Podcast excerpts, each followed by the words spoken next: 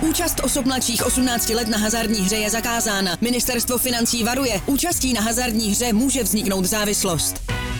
Góly, rohy, fauly, výsledky. Sázkové příležitosti po celý zápas najdeš u Fortuny. Ještě pořád nemáš vsazeno? Chyba! Jen se vsazeným tiketem fandíš na 200%. Stáhni si Fortuna aplikaci, získej vstupní bonus, vsaď si a dej svému fanouškovství nový rozměr. And if you no longer go for a gap that exists, you're no longer a racing driver. It does mean a lot to me. Nyt saa tuulettaa! Nyt saa tuulettaa! Mikä on maailmanmestari Keke? It's called a motor race, okay? He won in Spa! He wins in Monza!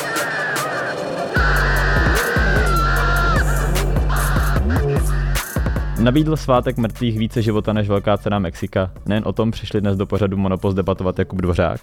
Ahoj. A Jakub Knol, novinář a bývalý soupeř tří současných jezdců Formule 1. Dobrý den. Max Verstappen bez problémů získal své rekordní 14. vítězství sezóny, zároveň stanovil rekord počtu získaných bodů během jednoho roku. Dokázal to ovšem v nejnudnějším závodě celého roku 2022. Myslím si, že asi ano, že tam vlastně nebylo nic překvapujícího během toho závodu. Ten závod se odehrával vlastně v režii Verstappena od začátku až do cíle. Nebylo tam ani nějaké vypadnutí překvapivé nebo něco, co by prostě fanouška zaujalo. Nějaký technický problém těch lídrů, takže myslím si, že to byl asi nejnudnější závod letošní sezóny. Souhlasíš, Kubo? Je to tak, eh, od té doby, co má Max nebo potvrzený ten titul, tak mi přijde, že už, už to není ono, už to nemá takový drive, už to není ten, takový ten adrenalin. Uh, I když se mm, samozřejmě v tom, uh, v tom tým, uprostřed uh, startovního roštu dějou zajímavé souboje, jako třeba teď v Mexiku, tak uh, nás se mu všechny asi zajímá ta, uh, ta špička a to už si jede, to už mi přijde, že to tak jako dojíždí a Max si jede svoji ligu a, a je, a je nedohnatelný. O bezchybném Holanděnovi si toho už letos napsalo hodně, ovšem v Mexiku spíše zaujalo, že odmítl dávat rozhovory televizi Sky a všem jejím národním variantám kvůli tomu, kvůli některým slovům teda kravice.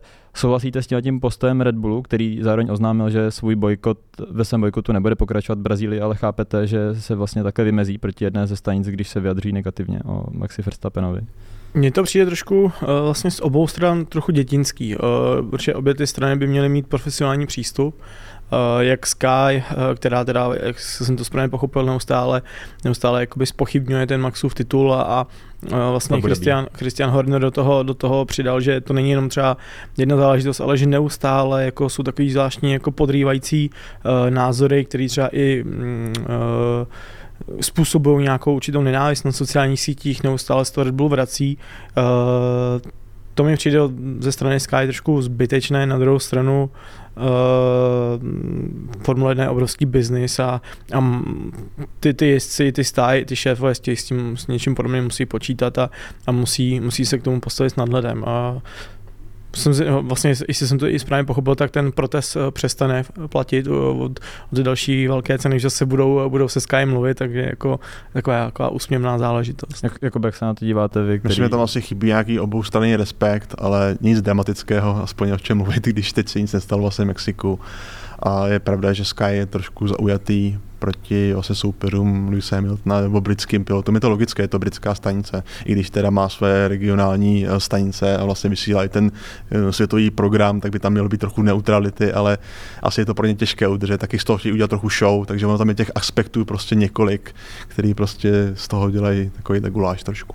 Uh, to vítězství bylo, jak se shodneme, dominantní. Uh, nebyla zase, neudělal Mercedes vlastně dva závody po sobě chybu ve zvolení strategie, což uh, nastínil třeba šéf Ferrari Matteo Binotto, který si postěžoval, že jeho stáž za to byla značně kritizována a zároveň teď Mercedes to také nezvládl a je vidět, že to je opravdu těžké vychytat, jaké gumy nasadit. Já si myslím, že Mercedes sice neudělal nic dobrého nebo něco překvapivého, ale zase úplně chyba to nebyla, protože tu rychlost neměli na Red Bull, takže ono se těžko bojuje proti Red Bullu, když funguje dobře. Takže mohli něco zkusit, to asi jakoby chyba byla, ale že by to bylo nějaké fiasko, co předvedlo několikrát Ferrari předtím, tak to bych úplně nesrovnal. No. Vidíš to jako stejně? Uh, no, oni, oni vlastně mi přijde to vůbec jako netrefili podle nějakých těch uh, předzávodních simulací. On vlastně toto to i sám sám přiznal, že, že jim ty simulace ukazovaly, že ta, ta varianta mm, měkké a potom středně, střední pneumatiky, že to, jim to nevycházelo dobře, proto se rozhodli, jak se rozhodli. No, očividně jim ta simulace nevyšla, protože Red Bull ta, ta strategie vyšla úplně parádně a Mm, takže je vidět, že i Mercedes eh, očividně trošku v těch věcech tápe a bude muset něco dohánět.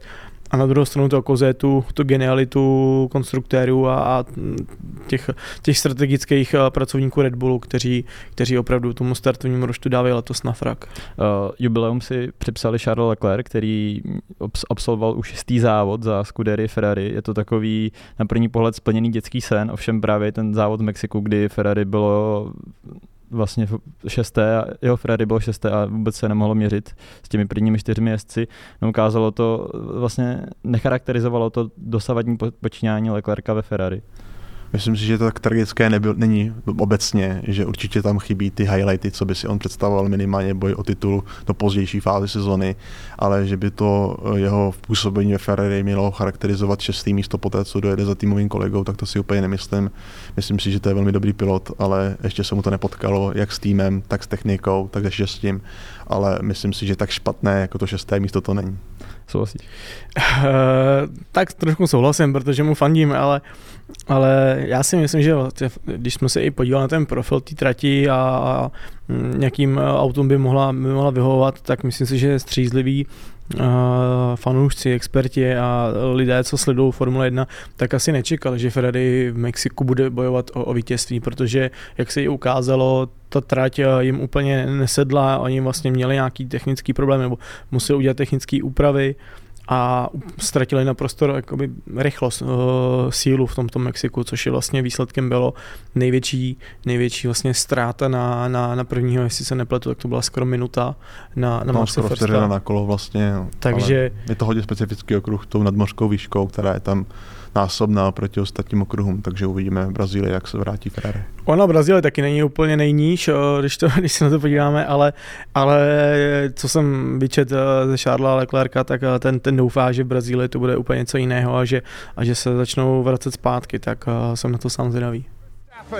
That is mission accomplished, Max, and a very, very special number 14. Fantastic. Oh, amazing, guys. What a fantastic race again. 14 wins. Unbelievable. What a season. Jakube, vy máte bohatý závodní životopis. Kromě toho, že jste dvojnásobný mistr ČR v autokrosu, tak jste ve Formuli Renault soupeřil s Kevinem Magnusenem, Valtteri Bottasem či Danielem Ricciardem. Jak na tyto souboje vzpomínáte?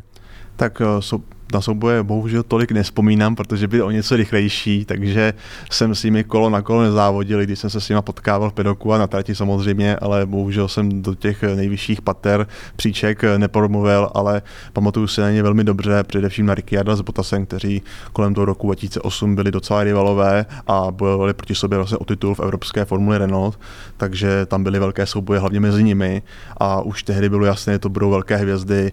Ricciardo už měl vlastně podporu Red Bullu, takže už vlastně byl na té cestě do Formule 1, i Bottas měl, i Bottas měl dobré zázemí manažerské, takže bylo víceméně jisté, že jsou to budoucí hvězdy Formule 1, jenom se nevěděli, jestli to budou jezdci, co budou bojovat o titul, nebo o body, nebo o vítězství nakonec. Ty kariéry měly pěkné, i když na titul to nestačilo. V současnosti už několik let závodíte v GTčkách. Eh, může se to vlastně ta vaše zkušenost s formulí přenést i do to, tohoto závodního seriálu?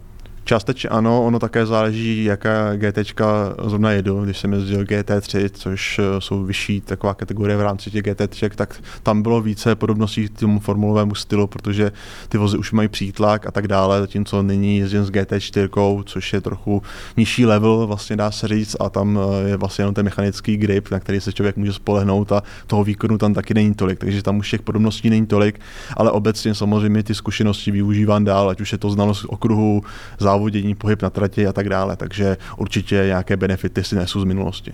Jaký okruh je vlastně váš nejoblíbenější? Já mám rád Monzu třeba nebo Bull Ring, to mám rád ty um, okruhy, které jsou takové jako plynulý, bez uh, nějakých jako vyvedení z tempa, vás se říct. Uh, co vás naopak například nyní irituje na královně motorsportu, jsou některé maníry třeba jezdců, které se vám vyloženě nelíbí? Já jakoby si nemám příliš problémů, ono je to velmi komplexní sport, takže je jednoduché to soudit zvenku, ale když je člověk trochu znalý to, tak ví, že to není jednoduché. Samozřejmě si jezdci občas hodně stěžují třeba na provoz, na trati, během kvalifikace, to mi přijde občas úspěšně, úsměvné z mého pohledu, protože v menších sériích se to tolik neřeší a vlastně nejsou tam ani žádné tresty pro ty hříšníky tolik zásadní. Takže asi to je jediné, ale když někdo nedává do vysílečky, tak s tím problém nemám, protože to znám z vlastní zkušenosti. Velkým tématem letošní sezóny je opět bezpečnost. Eh, jak velké téma je to pro vás? Eh, Zatojuje se vám třeba dech při nehodě, jaká byla Kwan Yuchou na Silverstone nebo Fernanda Alonza v Americe? To určitě ano, z pohledu diváka to bývá horší kolikrát než z pohledu jezdce, a, ale vidíme, že Formule 1 udělal obrovský krok eh, ku předu nebo několik kroků Někdy je to až moc, eh, co se týká toho sportovního hlediska, když pak eh, se bavíme o safety kárech, neustálech, výjíždějících, vlastně jsou se už žluté vlajky neexistují, vlastně pod každé už máme virtuální safety car nebo normální safety car, už neexistuje situace, že by vládly klasické žluté vlajky, pokud nikdo hned neodjede. To si myslím, že trochu škodí tomu závodění, ale obecně to jde správným směrem, si myslím.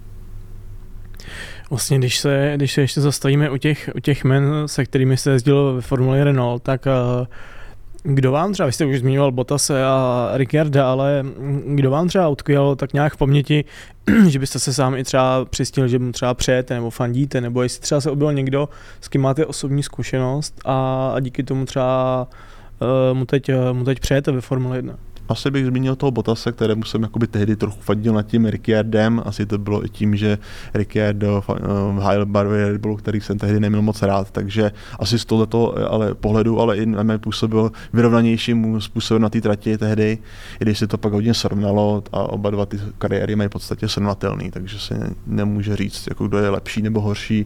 Už tehdy to bylo vyrovnané a vlastně to zůstalo po celou dobu jejich kariér a pak záleželo na tom, kdo má jaké vůz. V chvíli se to docela zase, ale je to prostě na střídečku s nimi podle toho, kdo má jakou možnost vozu a vlastně kde se nachází. Proč podle vás třeba, to třeba nevyšlo úplně na ten nejvyšší, na ten nejvyšší stupínek, protože když to vezmu, tak Bottas eh, ten fungoval jako v roli dvojky vedle Luise Hamiltona, kde to bylo jasně, jasně dané, tak eh, co mu třeba chybělo u té úplné špičce? Nějaké schopnosti, o kterých nevíme, což je vlastně tajemství těch šampionů, asi možná větší dravost, ale o to si nemyslím, protože všichni, jestli Formule 1 musí být draví, ono se velmi jednoduše řekne, že nemá dravost, ale pokud se podíváme na jejich juniorské kariéry, tak to byli velký vličáci, takže z tohoto pohledu bych mu to asi nevyčítal, ale jak jsem říkal, Formule 1 hodně komplexní sport, rozhodují maličkosti jako ve všech těchto těch profesionálních sportech a něco mu prostě chybělo na ty Lewis Hamiltony a další šampiony.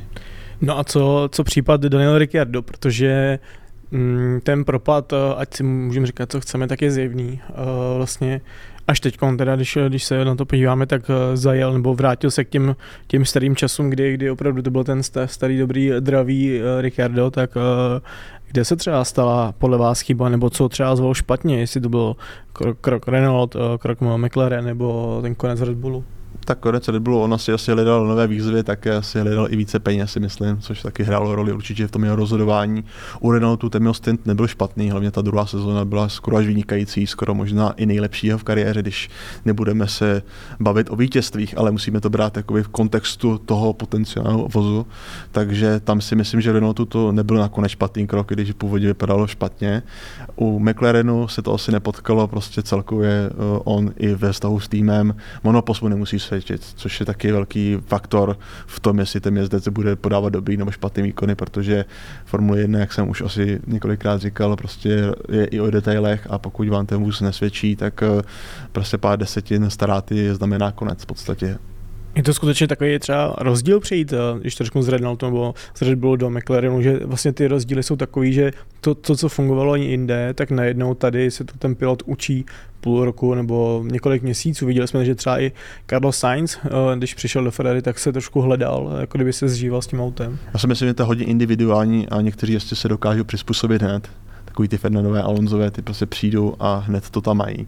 Ale bohužel někteří jestli už třeba takový level kvality se nemají a musí prostě mít víc času na to, aby se zžili s týmem, s tím monopostem a s dalšími faktory kolem, ale samozřejmě u Daniela Ricciarda už to trvá dva roky, takže ten problém asi bude zásadnější a určitě by mu prospěla změna. Samozřejmě teď eh, žádná změna nepřijde, protože nemá angažma, ale myslím si, že kdyby zase dostal monopost, který mu bude vyhovovat, tak by mohl, měl šanci na ten restart určitě, protože není tak starý a myslím si, že další roky by mohl být opět hladový. Hmm. On byl, nebo on je takový no, je prezentovaný jako showman, jako jo, většině usmívavý uh, kluk, tak byl takový už vlastně v té době, kdy jste se potkávali v jinou kruhu.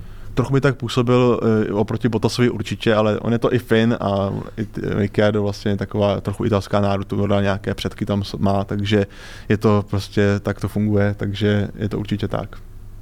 Na koho si například vzpomínáte z těchto dob, kdo měl velký potenciál, ale nedotáhl to do Formule 1. Je to například někdo, kdo... Hmm, třeba Antonio Feliza Košta možná, který vlastně, neříkám, že nic nedotáhl, vyhrál Formule E a uplatnil se ve vytrvalostních závodech, eh, tovární jezdec x let a opět v tom pokračuje, takže nechci říct, že měl špatnou kariéru, ale trochu jsem si myslel, že se taky dostane do Formule 1, testoval tam vlastně v Force Indy, měl tam nějaké náznaky přes Red Bull, že by se dostal, ale nakonec byli upřednostněni v tom programu jiní jezdci a tak to chodí, no, takže to bych možná zmínil. Vlastně, když se kouknete teď na tu současnou Formule 1, tak uh, hodně omlazuje. Uh, dostávají se tam uh, relativně mladí kluci, dostávají se do vě, větších týmů, což dřív se úplně nebývalo zvykem, dostat se hned do té, do té špičky. Někomu to sedí, někomu to nesedí, tak kdo si třeba myslíte, že teď že má ten největší potenciál být tou novou, novou superstar, jakou se vypracoval třeba Max Verstappen, který když přišel do formule, tak spousta lidí nad ním, ne, nechci říkat lámala hůl, ale eh, říkali si, co to je v fúzovkách za blázna, eh, protože on opravdu se s tím nemazlil občas, tak uh, koho třeba teď vidíte jako třeba, kdo by ho mohl jednou, nechci říkat nahradit, ještě brzo, ale jít v jeho stopách? Tak eh, zajímavý určitě bude Oscar Piastri z McLarenem, uvidíme, jak mu bude sedět ten monopost, jak si povede vedle Landa Norrise, což bude velký benchmark pro něj. To se pak hodně ukáže, jak je na tom, jestli se dokáže etablovat hned na první pokus v první sezóně, jako tu ty největší mistři dokázali, jako Lewis Hamilton třeba nebo Max Verstappen.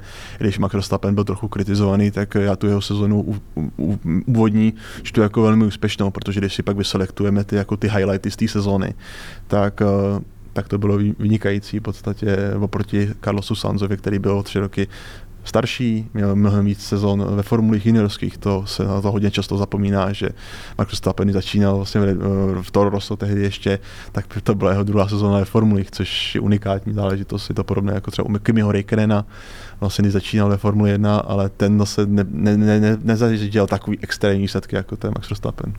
Je to tak, že třeba i na těch nižších nebo na těch jiných okruzích je třeba na toho Maxe kouká, je s úžasem díky tady tomu, že, že je ještě víc uznávaný, než, než třeba jak, přesně jak se teď mluvil o jiných jménech. Já si myslím, že rozhodně Max Verstappen nemá problém s tím, že by ho nikdo neuznával, nebo vidíme to třeba i u Fernanda Alonza, který je hodně podle mě takový egoistický a je naprosto bez, přesvědčen o tom, že je nejlepší, tak u něj můžeme vidět jakoby střípky, jak eh, Maxe Verstappena chválí, nebo prostě dělá různá gesta na jeho podporu, což je hodně netypické u Fernanda Alonza a i to je podle mě svědčí o tom, jaký má obrovský respekt, protože pokud máte respekt u Fernanda Alonza, tak asi už u všech. Vlastně eh, O George Russellovi se říkalo, že, že to je budoucnost Mercedesu a že nahradí Lise Hamiltona a bude tou, bude tou jedničkou. Nicméně vlastně poslední ty závody, ne, nemyslím zrovna teď v Mexiku, ale předtím tam měl takový, uh, jak to říct, uh, škraloupy, kdy, kdy ne třeba úplně byl, byl za některý uh, rozhodnutí chválený, tak uh, svědčí to o tom, že se musí ještě třeba trošku srovnat s tím, jak to říct, s tím tlakem, s tím přesunem do, do a s tou odpovědností, která na něj asi bude. Asi také, on i ve Williamsu občas předvedl něco, co se od něj nečekalo, protože jinak podával dobrý výkony, ale pokud nakonec přemůže Lewis Hamilton na, na body na první sezonu Mercedesu, tak to bude docela unikátní kousek, si myslím, takže si zatím žádnou větší kritiku nezaslouží, i když poslední závody má Lewis Hamilton navrh, i v kvalifikacích to můžeme vidět, kdybych viděl statistiku posledních pěti, šesti závodů, tak tam bude mít Lewis Hamilton docela hodně navrh. Kdyby to takhle bylo v začátku sezóny, tak už by se spekulovalo, jestli ten Russell opravdu měl do toho Mercedesu, ale pokud to vezmeme komplexně za celou sezónu a pokud udrží ten náskok, co má těm asi 15 bodový nad Lewisem Hamiltonem George Russell, tak může být maximálně spokojen, protože přijde do Mercedesu a hned porazit Lewis Hamiltona, tak eh, to by dokázal málo kdo. Ještě mě zajímá jedno jméno a slibuji, že to bude poslední a je to Mick Schumacher. Uh, nakolik je to podle vás uh, marketingový tah a nakolik je to vlastně no, jsou schopnosti toho pilota, uh, že se dostal až do Formule 1. Uh, mluví se o tom, že by ho chtělo Audi ve spolupráci se Saubrem, ta, jenže ty zase nestoupí do Formule hned, tak dá si třeba Mick pauzu, nebo myslíte si, že se ještě někde uh, uchytí? No, bude to být teď těžké, aby to přežil ty následující sezonu nebo dvě, než Audi třeba uchopí uh, plně moci v Saubru. I když už tam nějaký vliv určitě budou, tak uh, příští rok mají obsazenou jezdeckou sestavu a tu asi měnit nebudou. Bottas s Čouem vlastně jsou asi jasní. Takže to bude pro Mika velká výzva asi se udržet. Uh, asi to zkusí přes nějakého rezervního jezdce, třeba jestli mu pomůže Ferrari ještě, nebo jestli už se definitivně rozloučí s Ferrari, aby mu aspoň trošku tu kariéru ještě prodloužili a dali mu šanci do dalších let, nebo jestli se o něj postará nějakým způsobem Audi. Myslím si, že má potenciál nějaký určitě ano, protože vyhrál vlastně všechno, co mohl do, do začátku jeho kariéry Formule 1. Samozřejmě to měl usnadění, vždycky tam bylo to ART, nebo prostě nejlepší tým, eh, Prima, pardon, nebo ART vlastně v, eh, ne, ale Prima, což je vlastně stejně výkonný tým vlastně na příště mají juniorskými sériemi a do těch týmů jdou vlastně ty jezdci, kteří jsou předem určeni na to, že mají uspět. Takže určitě to mělo jednodušší, pomohlo mi to jméno, ale zase ty výkony občas dokáže podávat velmi nadějné, takže možná by si šanci ještě zasloužil. Ptal jsem se i proto, že třeba Haas si vlastně postěžoval na to, že, že zničil techniku za x, x milionů, teda, což je v případě Haasu zrovna není moc uh, přívětivá zpráva, tak uh, nakolik vlastně ho ve formuli bude držet to jeho jméno, nebo, nebo zda by, kdyby to byl třeba někdo jiný, jestli by na ně koukali jinak. No, to asi určitě taky záleží na sponzorech, na sponzorech, eh, jak to vypadá ohledně něj, i když to vypadá, že Haas asi si dokáže najít cestu bez Schumachera, podle toho, jak jsou ty poslední zprávy a bude se to Schumacher dát asi štěstí jinde, no, protože u Williamsu už to také asi nedopadne s tím, že tam bude Sergeant Logan, takže, takže asi eh, minimálně pauza rok. De Vries uh, behind on a hard lap. What the De Vries? Oh, no, De, de Vries, sorry. S rozhodnutými tituly se pozornost přirozeně stáčí hlouběji do po- závodního pole, konkrétně bitva o čtvrté místo nabízí zajímavý souboj mezi Alpenem a McLarenem. Daniel Ricciardo převedl v Mexiku výkon hodný jezdce dne, naopak Fernando Alonso nařkl svůj tým, že jeho vůz má neustále nějaké problémy, zatímco Esteban Ocon jezdí úplně v pohodě. Není chyba trochu na straně Španěla a jeho jízdního stylu? Nemyslím si, protože eh, se to stává letos, oni zase měli víc problémů okon trochu, pokud se podíváme podobně do těch statistik, takže to bude asi náhoda i smůla prostě okolnosti, ale samozřejmě těch technických problémů, co měl letos Alonso, je hrozně moc, pět nedojetých závodů, mu vlastně i ničí tu sezónu vůči Okonovi, to se taky asi Alonsovi nebude líbit, pokud skončí za svým týmovým kolegou v poháru vlastně jezdců, takže uvidíme, jestli se s tím ještě nějak popasuje, ale, ale určitě ta technika mu nepomáhá. Je to tak, pro mě je to smolař uh, sezóny, protože co jeho všechno potkalo a, a nemuseli to být ani technický potíže, když ho třeba někdo trefil nebo doplatil na nějaký safety cary, tak uh, to je opravdu smůla a je vidět, že Fernando je z toho trošku frustrovaný. Viděli jsme to teď na těch záběrech, když, uh, když vylezl z monopostu, tak uh, jak se stekala a, ne, a nemohl tomu uvěřit, že co, si, co se to zase stalo. Takže asi, asi to vyjádření trošku plyne z jeho, z jeho frustrace a potřeboval si ulevit. Uh, na druhou stranu on, on k Alpinu musí být, jak to říct, trochu jako diplomatický, protože uh, jde, jde do jiného týmu a vlastně, uh, jestli jsem teď čet správně, tak Alpin mu dovolil uh, své se vlastně už s, uh, s monopostem Aston Martinu, když se budou testovat nové pneumatiky, takže uh, myslím si, že to bylo tak přesně, jak, jako jsme se bavili o tom týmovém rádiu, kdy ten jezdec trošku vy, uh, vyřkne slova, který asi by normálně neřekl, tak tohle je to něco podobného. Za dvojnásobný mistr světa na svých sociálních sítích ocenil zmínil manévr Rose Chastain z NASCAR, který podjel zdi, předjel pět jezdců a díky tomu se kvalifikoval do boje o titul který ještě bude následně pokračovat. Jakube, co na to říkáte vy jako závodní jezdec, protože to vypadalo dost divoce? Přišlo mi to úplně neuvěřitelný a myslím si, že to byl manévr roku minimálně, možná i desetiletí. Bylo to jak z počítačové hry, bylo to hodně odvážné. Samozřejmě ne každý se to musí, musí líbit, protože je to takové trochu kontroverzní, protože není normální nabourat a tím si pomoct vlastně. Že je to trošku podobně jako Picket Gate Singapuru, když si taky pomohli vlastně tým nabourání městce, takže je to trošku podobná paralela. Ale bylo to úplně neuvěřitelné. No. A vyšlo mu to ještě tak jako na poslední desetinu, že se dostal před 10, kterého potřeboval v šampionátu, aby si udržel šanci na titul, takže tam byl i ten příběh zatím. Nebylo to jenom o nějaké páté místo, ale bylo to prostě boj o titul. No, mohlo by to i vás inspirovat třeba někdy v závodě, například v Sandwortu v té poslední tatáčce by, se, by asi taky šlo někoho předjet kolem z nich. No, to asi jo, no, ale myslím si, že by to nemuselo takhle dobře dopadnout po každé, takže asi taky musím trochu koukat na ten budget, eh, co se týká těch škod, takže myslím si, že v NASCAR to tolik netrápí. No pak eh, manévr Piera Gaslyho mu zařídil už desátý trestný bod. Eh, on se jich nezbaví až do příštího roku a velké ceny Španělska. Kubo, pokud dostane další dva trestné body, tak bude muset vynechat závod. Uh, měl by podle tebe si je nechat dát trošku fotbalovým stylem v Brazílii, aby pak šel do vlastně svého nového angažmá v Alpin s čistým štítem? Bylo by to celkem mazeně vyřešeno. Otázka je, jestli, jestli takhle přemýšlí a, a zase do toho pustí. Uh, protože nebylo, jak přesně říkáš, nebylo by to úplně ideální předvést se nebo uvést se v novém, novém angažmá tím, že, že třeba jeden závod nebudu moci jet. Mm, sám jsem zvědavý, jestli, jestli Pierre na něco podobného přistoupí, že se nechá vybudovat ještě, ještě letos. Každopádně, když, když se na to podívám z nějaký jako delší, z delšího pohledu, tak uh, je pro mě strašný překvapení a možná i trošku zklamání, uh, kam se Pierre ne posunul, ale jak to je, jakoby, že se někde zaseknul a ne, nevyvíjí se, protože čekal jsem, že vlastně uh, po té, po té druhé šanci, kdy vypadl z Red Bullu, šel relativně nahoru, čekal jsem od něj, že se vrátí, že se zabojuje třeba ještě o podobné angažmá, ale, ale ta letošní sezóna, to je, to je jedno velké trápení pro něj. Je podle vás jako třeba Pierre Gasly ne, eh, v současné chvíli největší prase Formule 1? To, Nebo... si ne, to si nemyslím, já si myslím, že jsem to nějak blbě potkal ty body. Většinou to byly prořečky, eh, nedodržení formulace za safety carem, nebo příliš byly rychlí za safety carem. Byly tam i nějaké kolize, ale ne nějaké, které bychom si měli pamatovat delší dobu. Takže tam měl trochu i smůlu, si myslím, a, ale i trochu jako podcenění některých situací za tím safety carem především.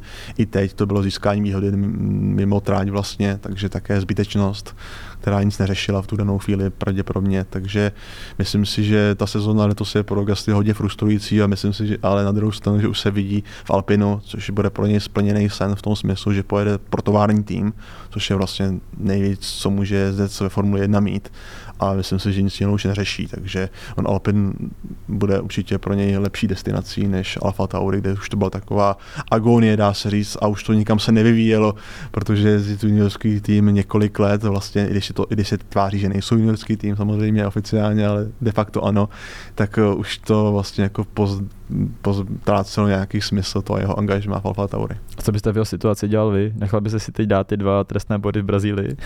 No možná ano, ale určitě by to nevypadalo dobře a myslím, že by to byl docela skandál, který by se hodně řešil a možná by tam z toho byly vyvozeny nějaké další tresty, protože vím, jak to je Formule 1 chodí a pokud by někdo si schválně nechal dát do vody, není to prostě úplně ideální řešení, které by bylo hodno Formule 1 souhlasím s tím vlastně, sám jsem si říkal, že co by to ještě mohlo vlastně přijít za trest nějaký dodatečný, ale, ale když se to udělá nějak šikovně, když ta pozornost teď bude fakt upřená na něj a bude se čekat, jestli náhodou Porušení něco... rychlosti v boxech například, a tam no, by to bylo asi jenom za bod možná. Takže, takže se, no, necháme se překvapit asi tady v tom případě. Uvidíme, Uvidíme, co nám velká cena Brazílie, na, Brazílie nabídne. Panové, moc děkuji za to, že jste přišli dnes do pořadu Monopost, jak Jakubu Knolovi. Děkuji za pozvání. Tak Kubovi Dvořákovi. Díky. Vám diváci a posluchači děkujeme za pozornost a budeme se na vás těšit po velké ceně v São Paulo. Účast osob mladších 18 let na hazardní hře je zakázána. Ministerstvo financí varuje. Účastí na hazardní hře může vzniknout závislost. Góly, rohy, fauly, výsledky. Sáskové příležitosti po celý zápas najdeš u Fortuny. Ještě pořád nemáš vsazeno? Chyba! Jen se vsazeným tiketem fandíš na 200%. Stáhni si Fortuna aplikaci, získej vstupní bonus, vsaď si a dej svému fanouškovství nový rozměr.